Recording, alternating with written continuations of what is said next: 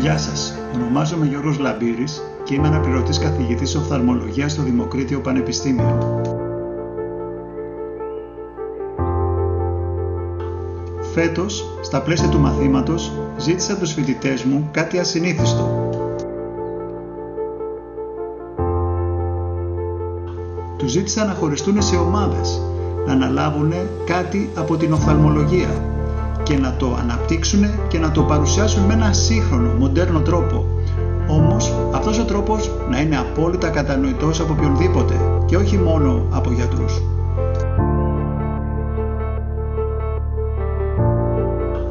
Κυρίες και κύριοι, σας παρουσιάζω λοιπόν τα podcast των πεμπτοετών φοιτητών της οφθαλμολογίας στο Δημοκρίτιο Πανεπιστήμιο Θράκης.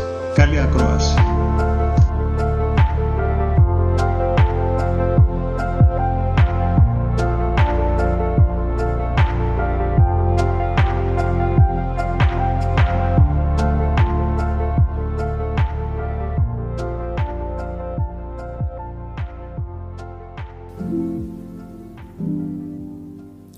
Καλησπέρα, καλησπέρα. Και που ξέρεις εσύ τι ώρα το ακούνε. Αχ, επειδή έχουμε πολλά να πούμε, δεν θα κάτσουμε να το αναλύσουμε τώρα αυτό. Καλώς ήρθατε λοιπόν. Μμ, καλύτερα τώρα. Λοιπόν, παιδιά, αφήστε σε μένα το intro. Για να σας συστηθούμε λοιπόν. Λεγόμαστε γιατροί πέρα από τα ματοτσίνορα και είμαστε πεμπτοετής φοιτητές στην ιατρική σχολή του Δημοκριτίου Πανεπιστημίου Θράκης. Αν και η ομάδα μας συγκροτείται από 6 άτομα, σας φιλοξενούμε για σήμερα τα τρία. Εγώ είμαι η Χρύσα. Εγώ η Αριστεία. Και εγώ η Αργυρό. Πρωτού συνεχίσουμε, ωστόσο, θα θέλαμε να αναφέρουμε ότι αυτό το εγχείρημα ήταν πρωτοβουλία της Οφθαλμολογικής Κλινικής. Ευχαριστούμε λοιπόν τους καθηγητές μας για την ευκαιρία να αναδείξουμε τη σημασία της σωστής ενημέρωσης. Και για να μπούμε στο ψητό. Βγάλαμε τα μάτια μας που λέτε για να εντοπίσουμε τα κύρια σημεία μιας επίγουσας κατάστασης της οφθαλμολογίας, της αποκόλλησης των αμφιβληστροειδούς. Καθίστε αναπαυτικά και μην ανησυχείτε, θα είναι τόσο απλό που δεν χρειάζεστε προηγούμενες γνώσεις. Για να μας πει τότε κάποιος τι και ποιους αφορά αυτή η λεγόμενη αποκόλληση αμφιβληστροειδούς. Άκου. Αν και φαινομενικά αφορά κάτι λιγότερο από το 1% του πληθυσμού, οφείλουμε να είμαστε ενήμεροι. Χονδρικά, αν και θα το αναλύσουμε περαιτέρω μετέπειτα, αποτελεί τον διαχωρισμό ενός χιτώνα του ματιού από το υποκείμενο στρώμα του. Αυτό, ε, λοιπόν, ε, μπορεί να συμπαρασύρει και λοιπά στοιχεία του ματιού, οδηγώντας μέχρι και σε τύφλωση. Δεν θέλουμε να σας τρομοκρατήσουμε, απλά να εφιστήσουμε την προσοχή σας. Όπως ο καθένας από εμάς, έτσι και αυτή η πάθηση έχει το παρελθόν της. Για πες και έχουμε έτοιμους τους καφέδες. Όλα ξεκίνησαν στις αρχές του 1800, που όχι ένας, ούτε δύο, αλλά τρεις διαφορετικοί επιστήμονες της εποχής, ο Ware, ο Wardrop και ο Πανίτσα, περιέγραψαν την οντότητα για πρώτη φορά. Ωστόσο, δεν υπήρχε ο εξοπλισμός ώστε να κάνουν έγκυρα τη διάγνωση μέχρι το 1850, όπου εφευρέθηκε το οφθαλμοσκόπιο. Βέβαια, μέχρι το 1920 η νόσος θεωρούταν ανίατη, επιφέρονταν σχεδόν σε όλους τους ασθενείς τύφλωση. Αν κάποιο όνομα όμως πρέπει να θυμάστε, αυτό είναι του Γκονίν. Αυτός έθεσε πρώτος τα χειρουργικά βήματα για την επιτυχή αντιμετώπιση της αποκόλλησης. Έτσι, μιλάμε πλέον για προ και μετά Γκονίν εποχή. Ναι, αλλά ρε εσύ, εμένα μου είναι ακόμα από πριν η απορία. Αν αφορά όλους μας, εγώ πώ και δεν γνωρίζω κάποιον με αυτό. Νομίζεις ότι δεν ξέρεις. Μάντεψε τι κοινό έχουν ο Πελέ, ο Ρούσβελτ και ο Πούλιτζερ. Αποκλείεται. Κι όμως, Αν κάτι μένει σταθερό ανά τους αιώνες πάντως, αυτό είναι σίγουρα η ανατομία. Την οποία και τώρα θα συζητήσουμε για να μπορούμε να έχουμε έναν κοινό κώδικα. Όπως όλοι γνωρίζουμε, το όργανο της όρασης είναι ο οφθαλμός. Μπροστά βρίσκεται ο κερατοειδής χιτώνας, ενώ το τείχομά του αποτελείται από τρεις ξεχωριστούς χιτώνες. Τον σκληρό, τον αγκιώδη και τον αμφιβληστροειδή. Φυσικά δεν ξεχνάμε και το εσωτερικό, το οποίο περιλαμβάνει τα διαφανή μέσα, δηλαδή τον κρυσταλλοειδή φακό, το ιαλώδες σώμα και το υδατοειδές υγρό. Ναι, αλλά μιας και το έχεις στο όνομά της η ασθένεια, δεν πάμε να δούμε πιο αναλυτικά τον αμφιλιστροειδή. Σωστά. Ο αμφιβληστροειδής είναι ο εσωτερικός χιτώνας του οφθαλμού. Χωρίζεται σε δύο πέταλα. Το έξω η μελάγχρουν επιθύλιο και το έσω η ιδίως αμφιβληστροειδής. Το δεύτερο είναι αυτό που έρχεται σε επαφή με το υδατοειδές υγρό. Επίσης, εκεί υπάρχουν οι φωτοϋποδοχείς που έχουν την υψηλότερη συγκέντρωση στην οχρά κοιλίδα. εν τω μεταξύ, το ξέρατε ότι καταναλώνει αναλογικά με το μέγεθός του το περισσότερο οξυγόνο στο σώμα μας; Αλήθεια. Μμμ, ενδιαφέρον. Τώρα, Για να κατανοήσουμε το μηχανισμό της όρασης, αρκεί να σκεφτούμε πως τα δύο μας μάτια είναι σαν δύο βιντεοκάμερες, οι οποίες είναι συνδεδεμένες με ένα κεντρικό υπολογιστή, τον εγκέφαλο. Και η σύνδεση αυτή επιτυγχάνεται με καλώδια, που στην προκειμένη περίπτωση είναι τα οπτικά νεύρα. Τι ρόλο παίζει ο φιβλιστροειδής; Το ρόλο του φιλμ. Και τι ακριβώς συμβαίνει δηλαδή όταν πέσει το φως στα μάτια μας; Λοιπόν, την ώρα που το φως πέφτει στα μάτια μας, ο κερατοειδής και ο κρυσταλλοειδής φακός το εστιάζουν, ώστε να σχηματίσουν ένα είδωλο, το οποίο θα πέσει πάνω στο φιλμ, δηλαδή τον αφιβλιστροειδή. Εκεί θα μετατραπεί αυτή η φωτεινή ενέργεια σε ηλεκτρικό σήμα και μέσω των καλωδίων, δηλαδή τα οπτικά νεύρα, θα κατευθυνθεί προς τον εγκέφαλο και συγκεκριμένα τον οπτικό φλοιό. Ωστόσο, έχουμε όλοι μας ακούσει πως στον αμφιβληστροειδή η εικόνα είναι ανεστραμμένη. Πώς γίνεται παρόλα αυτά εμείς να βλέπουμε κανονικά; Κοίτα, εδώ η απάντηση ουσιαστικά κρύβεται στις εργοστασιακές ρυθμίσεις του υπολογιστή μας, δηλαδή του εγκεφάλου, ο οποίος μαθαίνει από την αρχή να ερμηνεύει το ανεστραμμένο είδωλο στη σωστή του διάσταση. Άρα, για να επανέλθουμε στον ορισμό, η αποκόλληση δεν είναι κάτι άλλο πέρα από την απομάκρυση των δύο πετάλων έσω και έξω μεταξύ τους. Ποιους τρόπους ξέρεις για να προκύψει αυτό, Ε, η συχνότερη μορφή οφείλεται σε μια ρογμή στον ιδίως αμφιβληστροειδή, η οποία επιτρέπει να περάσει το υγρό και να συσσωρευτεί κάτω από αυτό, και έτσι ξεχωρίζουν τα πέταλα.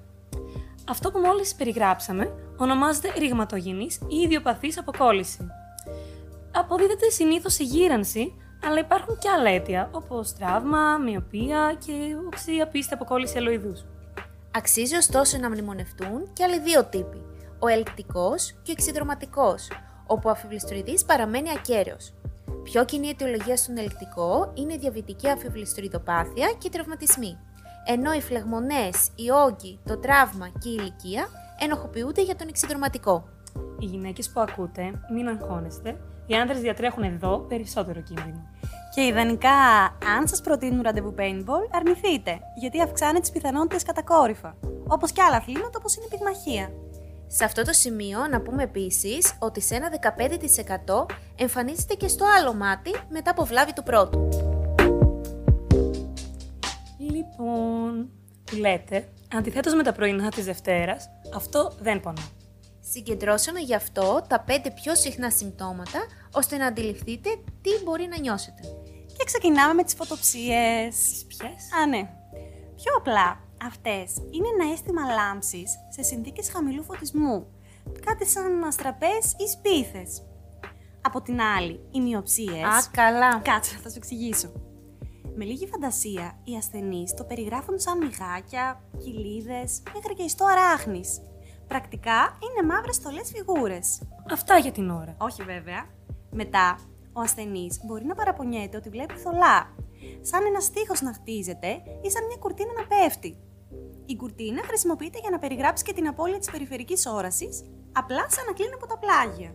Πάντως, όπως και να έχει, η χειρότερη εξέλιξη είναι όταν η αποκόλληση φτάσει στην οχρά κοιλίδα, όπου κανείς χάνει την κεντρική του όραση.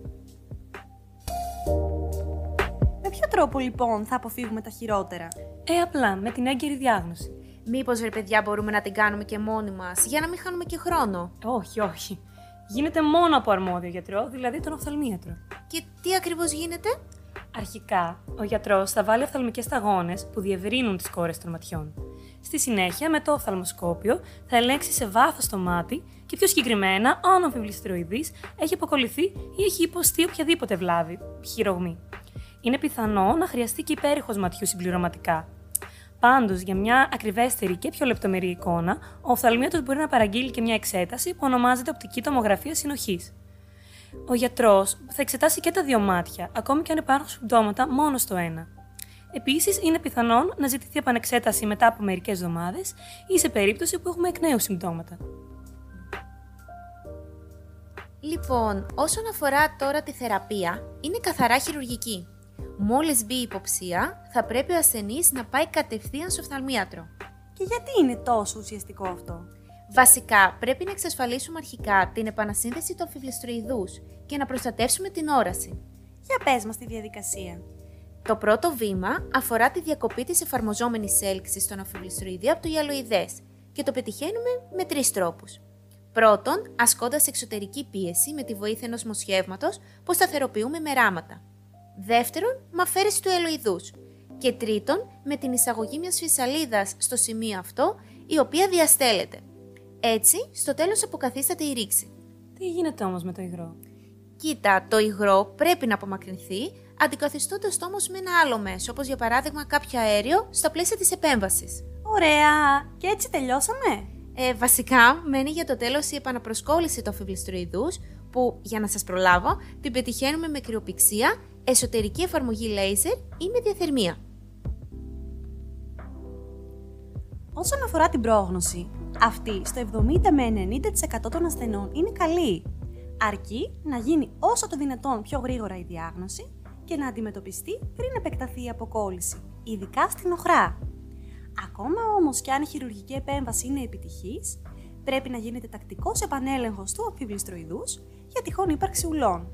Α, αυτά ισχύουν για όλα τα είδη της αποκόλλησης. Σωστή η παρατήρησή σου. Όχι, αφορούν μόνο τη ρηγματογενή αποκόλληση. Ενώ για τις άλλες δύο μορφές χρειάζεται οπωσδήποτε η αντιμετώπιση του πρωτογενούς αιτίου. Ως τώρα σας έχουμε μιλήσει για συμπτώματα, αίτια, διάγνωση και θεραπεία. Καλά όλα αυτά.